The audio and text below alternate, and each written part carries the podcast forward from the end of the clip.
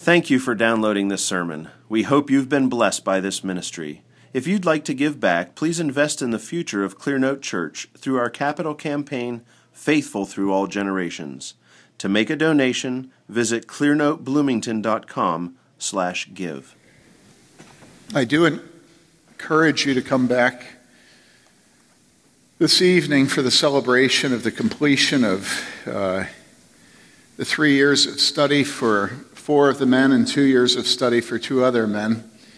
A word of explanation. Sometimes when men get done two years, there's a redirection. And we thought that since Forrest and Dwayne had completed two years of study, rather than typically in a seminary, the way it works is you get a master's of theology or a master's of Christian education or something like that. If, if you take a slightly less vigorous approach, and the guys that get the MDivs often it takes them four years, and others can get done in two or three. And uh, it doesn't mean that you won't go on at some time and get an MDiv. Well, the same thing is true here. That uh, we've decided to award a certificate for two years of study, which Forrest and uh, Dwayne will be getting this afternoon. So I encourage you to come back. Um, join with us in recognizing the importance of training pastors by coming and celebrating the completion of these men's work. Would you please open your Bibles up to uh, Psalm chapter 1? We're going to start a series on the Psalms. And so far, you have heard one version of Psalm 1 that the men have written, and we're going to have another one before the end of the morning. And so I would uh, encourage you to devote yourself to the Psalms, the first uh, 10 or so. I think, Jody, aren't we going to go through first the first 10? Okay. And this morning, as Julie Andrews said, we will start at, at the very beginning, which is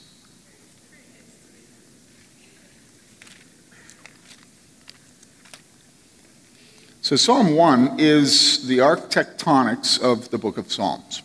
So, it's a summary, it sets everything out there, and then everything that comes later in the book of Psalms is just sort of a repetition of, of, of the scheme that's given in Psalm 1. So, to show our honor for the Word of God as we read, would you please stand? And we're going to read Psalm 1. How blessed is the man who does not walk in the counsel of the wicked, nor stand in the path of sinners, nor sit in the seat of scoffers. But his delight is in the law of the Lord, and in his law he meditates day and night.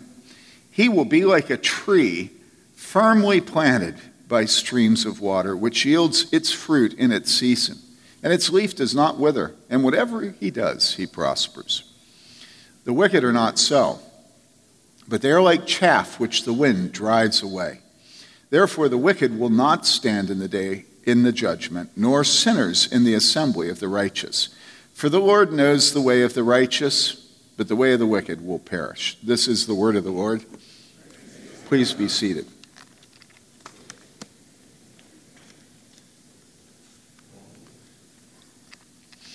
I want to begin by um, talking about one aspect of our culture today that's extremely important for you to know. And somebody after us, my, my sermon last week, they said to me, maybe it was during the sermon, they said, You know, you say that a lot, but it's helpful to us. I don't remember who it was that said that. And that's one of the marks of old age is you get repetitious and people stifle their yawns, right?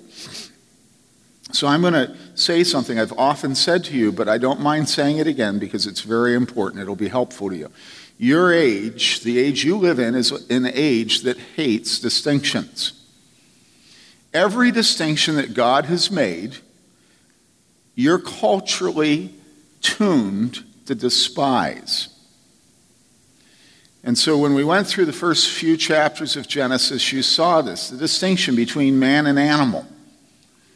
You know, we live in a day when, you know, if we can just get it right, the chimpanzees will talk and use every tool we use, you know. Man's just a different animal. And so we, we obliterate that distinction. We obliterate the distinction, obviously, between male and female. Now, how do we talk about this hatred for distinction? The way we talk about it is we, some people will say, oh, you know, you're dichotomizing. You know, you're making it a dichotomy. And Andrew Henry told me the word I think I was looking for, which is uh, you're engaging in binary thinking. Have any of you heard that? And you know, it's always a pejorative. It's always people looking at you and, and feeling superior to you. What is binary? Well, binary is one of two. Bi, all right? And so if you give yourself to categorizing things, to devising things into two groups, people say, you know, he, he's, he, he's in bondage to binary thinking. And you know you've been dissed. All right? Now, what does the Bible do? The Bible never stops dealing in binaries. It just never stops. And so the first thing we notice about this psalm, which we actually don't even notice, we just read it. We're so used to the binary revelation of God the heavens and the earth, heaven and hell, good and evil, and what? The righteous and the wicked. The Bible doesn't have gray people. You listen to Jesus' teaching, you listen to what other things in Scripture say, and it just separates people the way Psalm 1 does it. And the way Psalm 1 does it is it says the righteous and the wicked. I always think with Scripture that uh, if people didn't know it was Scripture, there would be endless objections to the way Scripture communicates. You know, people would say, well, don't, don't engage in such simplistic binary thinking. You know, it's not just the righteous and the wicked, there's all kinds of victims. There's all kinds of people who are adrift on the sea of their pain. And those people really don't have moral agency. You know, they're victims. The whole point of being a victim is that you're not righteous or wicked, you're just impotent. I always say that the, the, there's only one gift that's been given to women by feminism, and you know what it is? It's the death of their moral agency. because we live in a victim culture. And so no one is ever blamed for anything. If you ever blame a woman for anything, you don't get it. That's what feminism takes away from a woman. No woman has ever made a decision to kill her unborn child. You know? She's just the victim of her dad, the victim of her boyfriend, the victim of the doctor, the victim of everybody else. Scripture says righteous and wicked. Scripture says that at the judgment seat of God there will be what? Sheep and goats. Now, I like goats. I've milk goats, you know. Not, big, it's not good to be a goat before God at the judgment seat because the sheep go into the sheepfold. They know the voice of their shepherd and they follow him. And the goats go where? Remember what the scapegoat did in Israel? The sins of the nation were put on him and he was sent where? Outside the camp. Where was Jesus crucified? outside the camp, outside Jerusalem. And so we look at Scripture, and it's constantly making these divisions, binary divisions. It's just like this. Jesus is constantly doing it, Scripture's doing it, the prophets are doing it, God does it as a part of His creation from the very beginning. It's making distinctions, but we hate distinctions. And the reason we hate distinctions is that we've been trained to be nuanced. We've been trained in grays, and then not just grays, but 50 shades of gray. And so we are unbelievably adept at making the most unbelievable distinctions. If you think you know what 1950s furniture is, okay, and you go on to the internet and you buy a housewarming gift for Stephen and Sieber when they move in, and you have the stupidity to take it over to their house and give it to them, what do you think the chances are that that gift will continue to live in their house?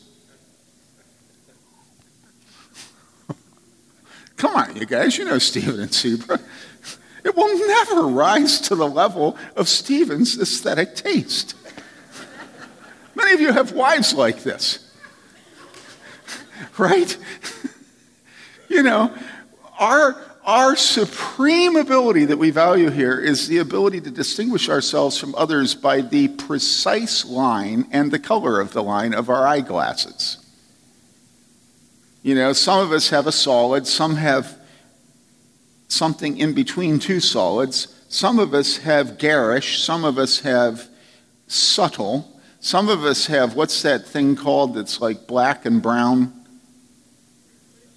Huh? Tortoiseshell. Some of us have tortoiseshell. Some of us have hard contacts, some have soft contacts. Some of us like Terminator 2 better than Terminator 1, Joyce Huck. And we are so proud of our ability to see the infinite variety of taste, of judgment, of, and we just live on continuums. And so we expect that God will judge us on a continuum, which means on a what? On a curve. Okay? And so we judge ourselves by other people, and there's no wicked and there's no righteous. There's only gradations that muddle their way along until they die, and then it's a crapshoot, and who knows what God's going to do. And if anybody says, well, he's going to separate the sheep and the goats, we go, well, you know, you're kind of binary in your thinking, aren't you? And we know we've done been put in our place. I'm binary? well, I am kind of old. I guess, yeah, the older you get, the crustier you get, so I guess you get binary. You get, but, but wait, Psalm 1 says the wicked and the righteous. Well, yeah, but you know, it was written to a binary culture.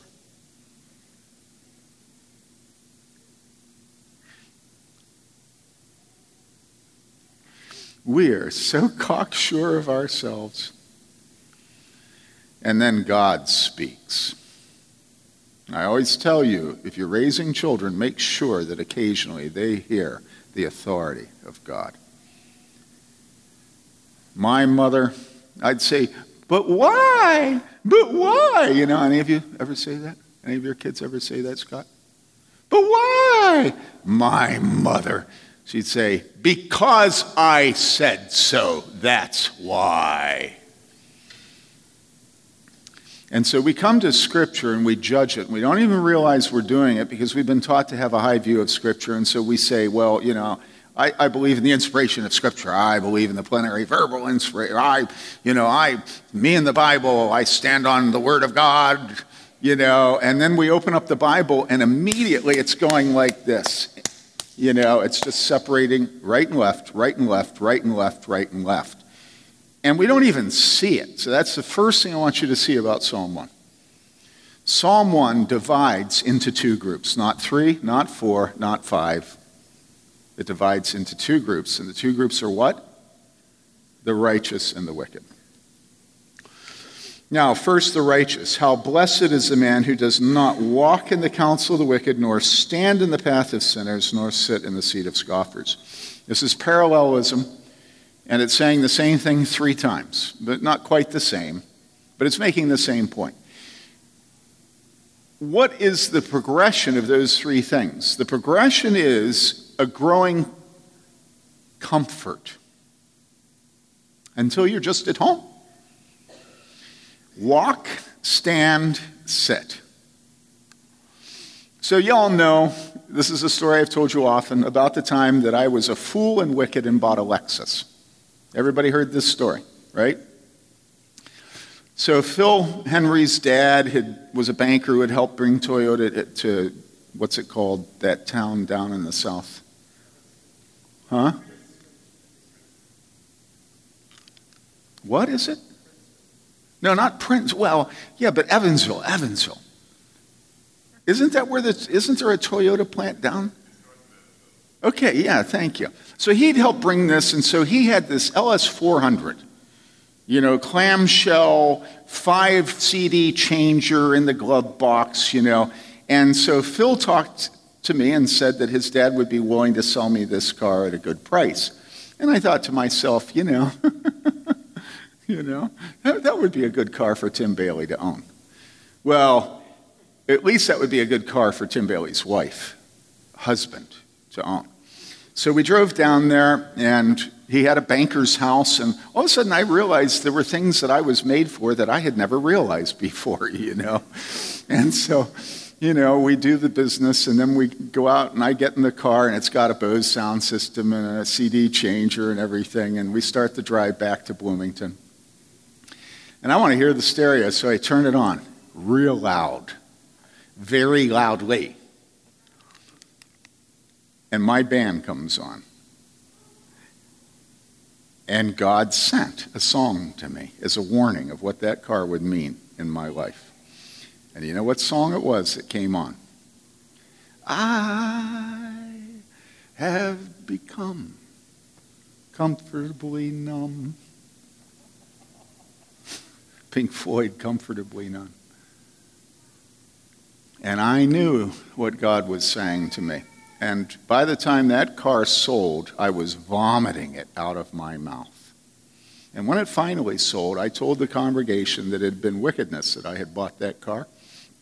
If I ever did anything like that again, I wanted people to rise up against me.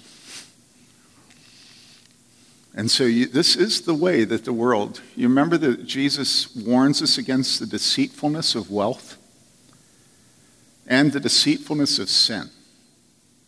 And this is what sin does to us. At first we walk, and then we stand, and then we sit. That's the way sin deals with us.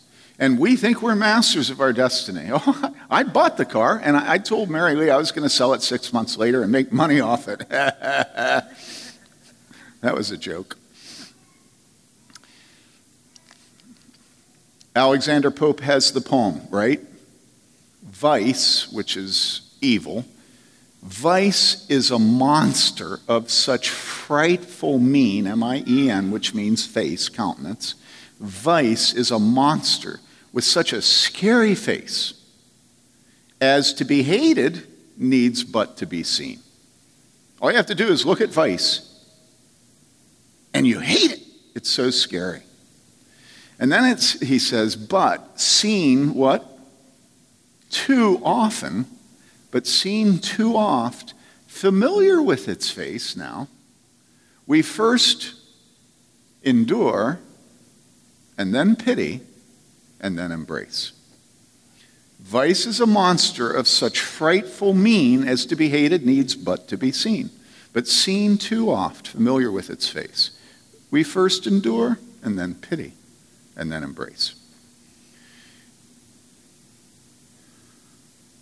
Blessed is the man that walketh not in the counsel, nor standeth in the way of sinners, nor sitteth in the seat of the scoffer. He doesn't do it. He doesn't think he's wiser than God. He doesn't think that he can know everything about evil without giving in to evil. He doesn't make a study of evil. He's, with regard to evil, he's innocent. Okay? And then the pivot, and the pivot is this but his delight is in the law of the Lord, and in his law he meditates day and night. So that's the pivot. You see this? He doesn't stand, he doesn't, he doesn't walk, stand, or sit, but his delight is in the law of the Lord. Now, in Psalm 2, it talks about how the wicked uh, plot evil against God. All right? It's the same word for his delight is in the, and he meditates. This word meditate is that same word, okay? His delight is in the law, and he meditates. So we got delighting and we got meditating. Now, what is delighting and meditating? Well, it's what you do when you're trying to fall asleep. When you're trying to fall asleep, you try to think of something you can think about that gives you joy in your life. And so for me, depending on what time of year it is, it's tomorrow I might get to use my snowblower. I mean, Sorry, but that's my delight. Or maybe the radishes will have sprouted tomorrow. Or that rose bush is going to start blossoming. Maybe for you, it's a new love in your life. Maybe it is uh, a new car, a vacation, um, a wonderful letter you got from somebody. Maybe it's finding out you're pregnant. There are things we delight in, much like I have this sugar in my mouth. And I'm circulating it through my mouth. And that's the way we are. We're like a cow ruminating. This is the way the godly are with Scripture. They're cows ruminating, cogitating. They're chewing their cud. And that's how the godly are with Scripture. That Scripture is so much a part of who they are that when they're lying in bed at night, they think over Scripture instead of thinking over their garden. It's come to, to live in their hearts. Now, how can that happen without memorizing Scripture? You realize that nobody in Scripture had Scripture. Nobody. I mean, yeah, some, some had the letter, but almost nobody had it. So when you see incidental indications of people who know Scripture and recite it, that's because they had memorized it. So do we memorize Scripture? We're not a memorizing culture because it's so easy uh, Spurgeon, when he started in the ministry, refused to use a concordance. And I've often thought about how I should have done that, but for me, it's not a concordance, it's the computer. It's instantaneous to find any text of Scripture on your smartphone. And so what happens is we become lazy, and if we were all put in, script, in prison with no Bible today, how much of Scripture would you be able to recall? But back in the old days, it was an oral culture. They passed on Scripture, and so they ruminated on it, they meditated on it, they memorized it, they knew it by heart. And you can see this all the time in Scripture. You can see prophets quoting the Psalms. You know, you can see the most beautiful example, maybe, is, is, uh, is Mary's uh, uh, Magnificat. These wonderful quotations from the Old Testament. And so we don't stand, we don't walk, we don't stand, we don't sit, but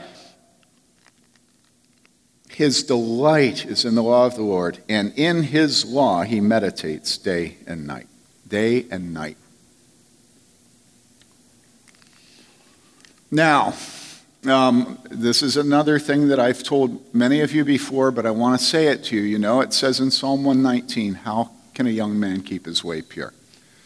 And what it says is by basically by memorizing Scripture, by putting Scripture in your heart. Thy word what does it say? Thy word have I hid in my heart that I might not sin against thee. So I'm a new um, husband, what, 22, 23? Um, and I'm going to UW Madison. Any of you been to UW Madison? You know about Bascom Hill. So coming down to the Union is this beautiful hill of grass, and it has sidewalks that crisscross it. And so here I am, a young husband with a wife and a child, and I'm having to walk this hill, and all of a sudden, springtime comes. And with springtime, that hill becomes one massive flesh pot. Everywhere I look are naked bodies. Now, they're not completely naked, but they're not leaving anything to the imagination. And I'm a new father, and all of a sudden, the stakes are very high. And I realize how high they are. And as I'd walk that sidewalk, I'd feel like the fires of hell were burning as I walked, you know? And I just didn't know how to keep my eyes from looking. You know, I just didn't know how to do it. And so each day it was this horrible battle of trying to walk Bascom Hill, you know? And then, I don't know why, but for some reason I thought, well, maybe I should memorize Scripture. And I don't know why, but I thought maybe I should memorize Psalm 1. And so I had a little three by five card, and as I walked the flesh pots of Bascom Hill, you know, this little three by five. Blessed is the man that walketh not in the counsel of the ungodly, nor standeth in the way of sinners, nor sitteth. You know, and God protected me. I don't know how I got through UW Madison. You know, if I were to tell you some of the things that happened to me there, and I'm so thankful to God.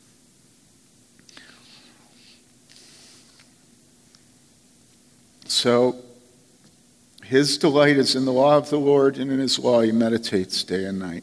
And then it says, He will be like a tree firmly planted by streams of water, which yields its fruit in its season, and its leaf does not wither. And whatever he does, he prospers.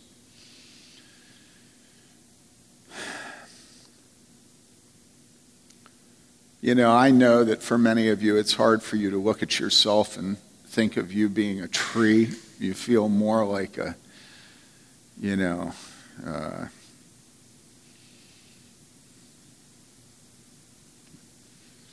I don't know what plant would it be.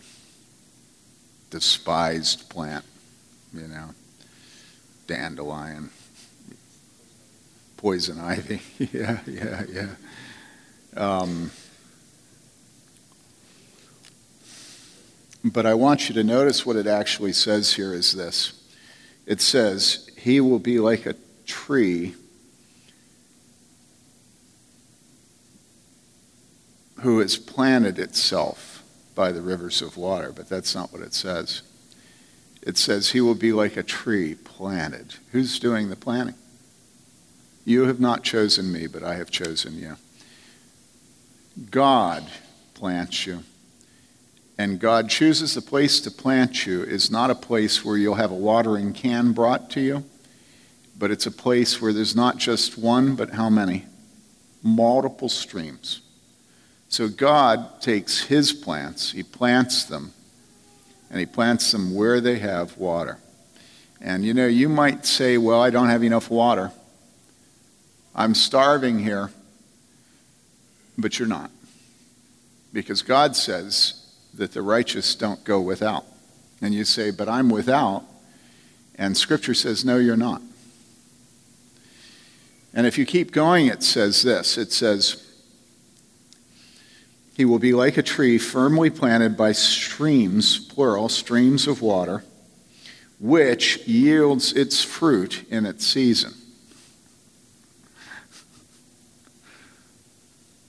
Why am I laughing? Well, I'm laughing because I look out and I see you and I know you. and I know that all of you are perfectly convinced that you know what your season is. You know, that fig tree thought that it wasn't the season for fruit for the master. I'm sure that fruit tree could have given us a lecture on what the proper season was for figs. you know? I mean, this is so obvious. God God chooses our seasons to produce fruit. There are many people who produce most of their fruit when they're very young and then go fruitless the rest of their lives. You ever notice that? And all they can ever do is tell you how back when they were in college in such and such a group, they had fruit. Right? Back at this church, they had fruit.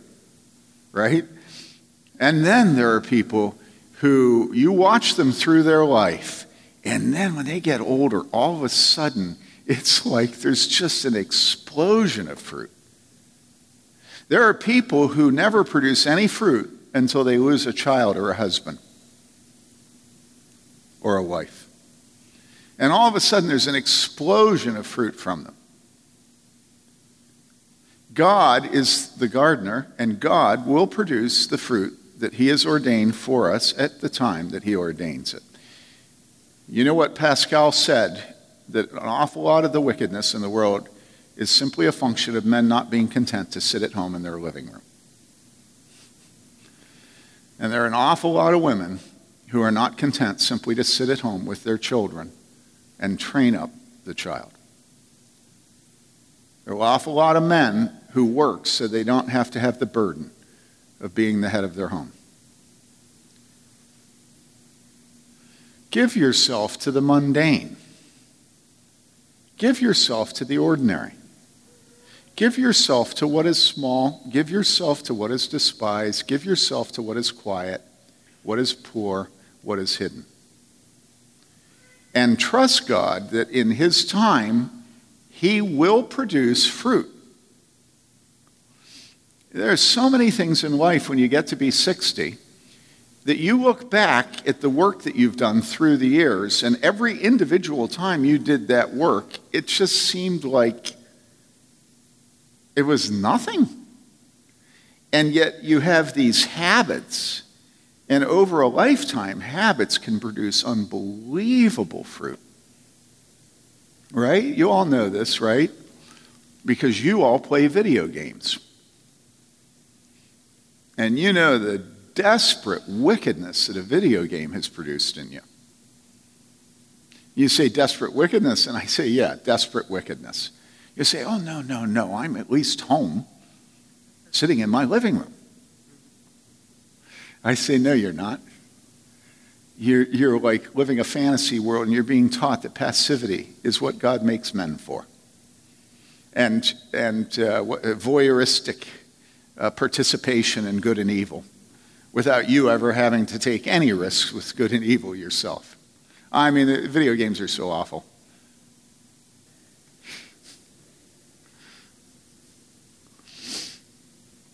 He will be like a tree firmly planted by streams of water, which yields its fruit when? In its season. Who determines the season? God determines it. So it is well. It's well. It's well. And its leaf does not wither, and in whatever he does, he prospers. And you say again, Well, I'm not prospering. Yeah, you are. In time, he makes all things beautiful. Uh, you know, we had friends that owned a farm up in Wisconsin, Dutch guy, and all of a sudden they decided that they were being called to the mission field, but they couldn't see their way clear to selling this farm, which had been in the family. And so being a dairy farmer was what you had to do if you were Dutch and lived in that area. But they felt the clear call of God to go out on the mission field. And I remember them, I think it was at our house, I don't remember where it was, but I remember them. They weren't in our church, but them telling us, giving us their testimony of how God finally solidified their call to the mission field. And it was that they were reading in Mark, where it says that no man has given up house or home or land. And it makes this list of our treasures. And then it says, but that God what? Will give back or reward them what? Anybody remember? A hundred times, and then this little phrase, and what is the little phrase? In this life and in the life to come. I remember one time we were, uh, the pro life group was exhibiting at the Presbyterian Church USA General Assembly, and I was off somewhere from our exhibit booth, and I got called to come back to the booth because there was a, a missionary from Korea, an ordained minister, Presbyterian minister, who was uh, causing terrible, terrible problems among uh, uh, the people at the booth. And I think there were women in tears. And I went back and I started talking to him, moved him, you know, as I talked, I kept moving away from the booth just to remove his evil influence. And he was evil. I'd never met him before. And uh, I kept asking him questions. And finally, I said to him, You know, I said, the difference between you and me is I said, I believe that this life is an anteroom to the judgment seat of God, and that it will be over soon and then we will stand before God and give an account. And based on God's judgment, we will go to heaven and hell. And I said, You don't believe in anything other than this life. And so I said to him, basically, all you believe in is this, is this life. And he looked at me and he got this horrible, almost possessed look on his face. And he said, That's right he said, I don't believe in this pie in the sky, by and by expletive.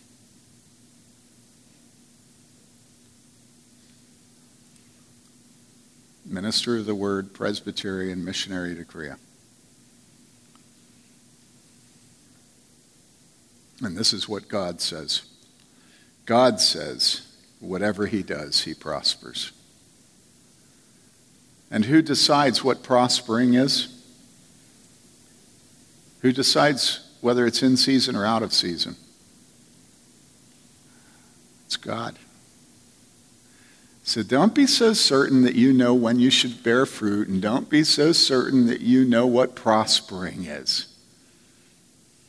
Remember my parents saying that they were never as sure of the love of God as when they walked away from a fresh grave of their child. And they also said that the death of their children was much harder for their friends than it was for them. And I've looked over the years and seen the fruit of the deaths of their children. It's unbelievably beautiful. So don't think you know your season. Don't think you know what prospering is for you. Every Sunday I preach, I take strength from you. Every single Sunday, you just pour strength out on me. And you probably feel like you're dried up. You're not. Unbelievably fruitful. The wicked are not so. Now, this isn't me saying this, this is God saying it. And God ordained that the next statement is the wicked are not so. Why would God do that? Well, because we're enticed to look at the wicked and to envy them. Psalm 73. And so, even though there are all these precious promises, and we know that God is in charge of us and that He's planted us by the streams and that we'll produce our. But then, God knows we're still weak, and we have a tendency to look at the wicked and to believe that they're the ones that are going to get all the goodies. And so, right here, God says, right here, not so the wicked, not so the wicked. And there you see that, that stupid binary thinking of God. Not so the wicked, not so the wicked. And all of a sudden you have to make a choice. You righteous or wicked? Which is it? What are you? Are you righteous or wicked?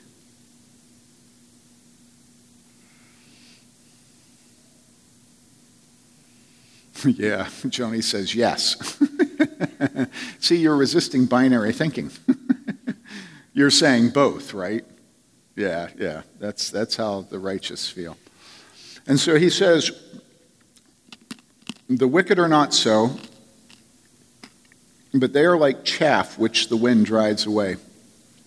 So much of Scripture we don't understand because we've never lived on a farm. But chaff, you take grain and you put it under pressure, and then you go, and depending on how hard you blow, you'll blow the chaff, the stuff that you don't want away. And what will be left will be the kernel of the wheat that's good, that you use to make bread or something like that. And what God says is, first of all, there are wicked, and then he says, they are like chaff which the wind drives away. So, all of the casinos and the hotels with his name on them of Donald Trump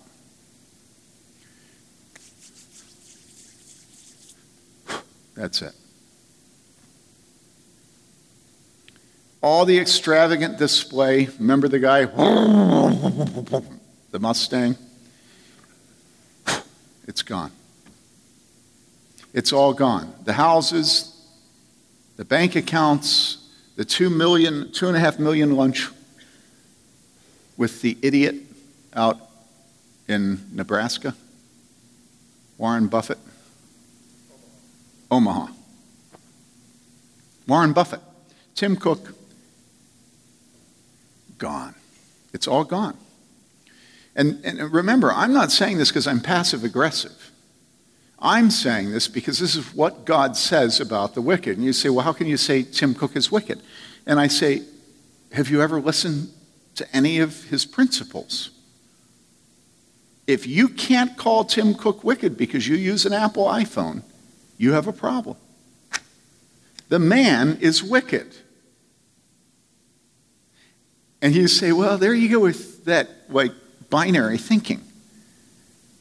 And I say, okay, So, do you know anybody who's wicked? And you say, Yes, I am. And I say, You're clouding the issue. What you're really doing is refusing to call anybody else wicked because you don't want to call yourself godly.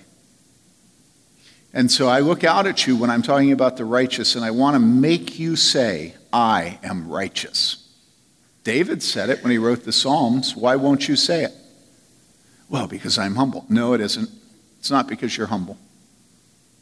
It's because you don't want to live by the standards of God.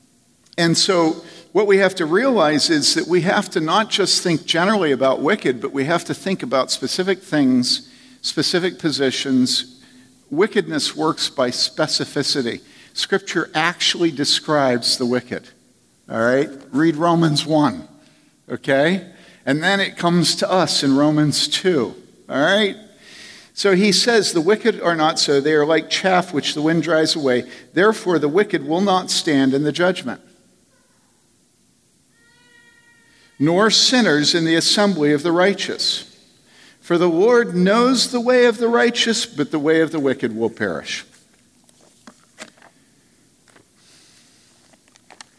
The reason that we don't want to think about the wicked and we don't want to name wickedness and we don't want to meditate on our children, husband, wife, parents, family, let alone corporations, politicians is that we don't want to face the judgment of God ourselves.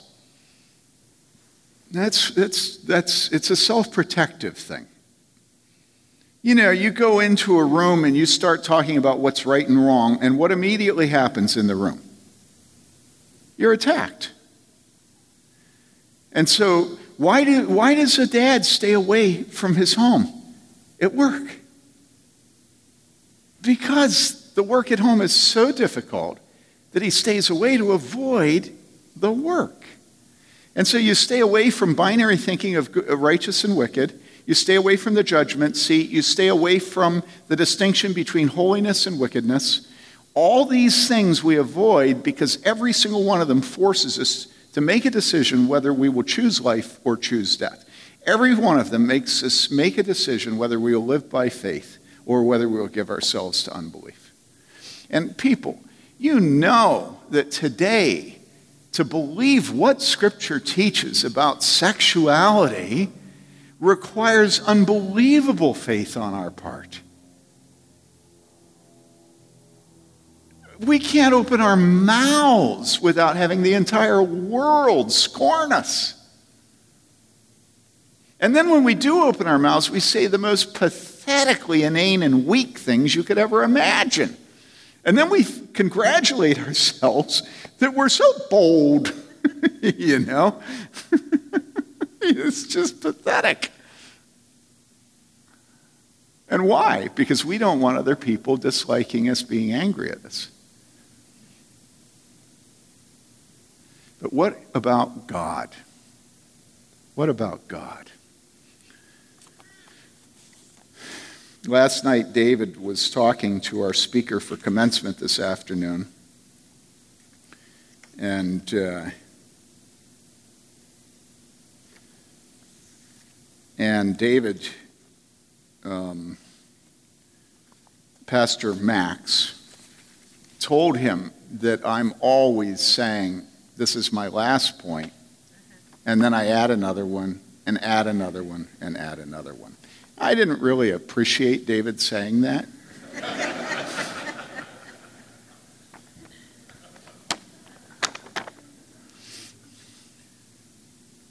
Actually, I appreciate everything David says.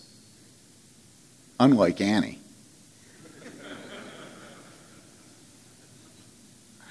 That's a joke. So here we come. Are you ready?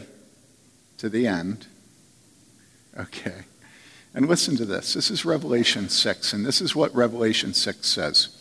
I looked when he broke the sixth seal, and there was a great earthquake, and the sun became black as sackcloth made of hair, and the whole moon became like blood. And the stars of the sky fell to the earth as a fig tree casts its unripe figs when shaken by a great wind. The sky was split apart like a scroll when it is rolled up, and every mountain and island were moved out of their places. Then the kings of the earth and the great men and commanders and the rich and the strong and every slave and free man hid themselves in the caves and among the rocks of the mountains. And they said to the mountains and to the rocks, Fall on us and hide us from the presence of him who sits on the throne and from the wrath of the Lamb. The wrath of the Lamb. For the great day of their wrath has come. And, do you know how it ends? It ends, Who is able to stand? Now, listen. When I read that to you, doesn't your heart say, Yes, I can't stand? That's the mark of a Christian. And the wicked, right now, hearing that, have no question what? They have no question that they will be able to stand. And yet, when that happens, those of us who know we can't stand in the holiness of God will be dressed in the righteousness of Jesus. And those who are absolutely certain that they stand will, will cry for the mountains to fall on them because they can't bear the wrath of the Lamb of God whose blood was shed for the forgiveness of sin.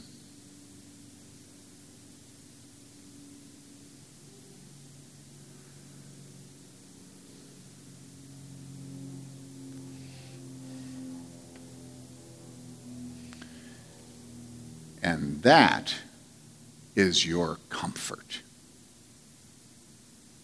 And it doesn't feel comfortable, but it is because now you've been warned what their end is and what your end is. If the elders would come, let's have the Lord's Supper.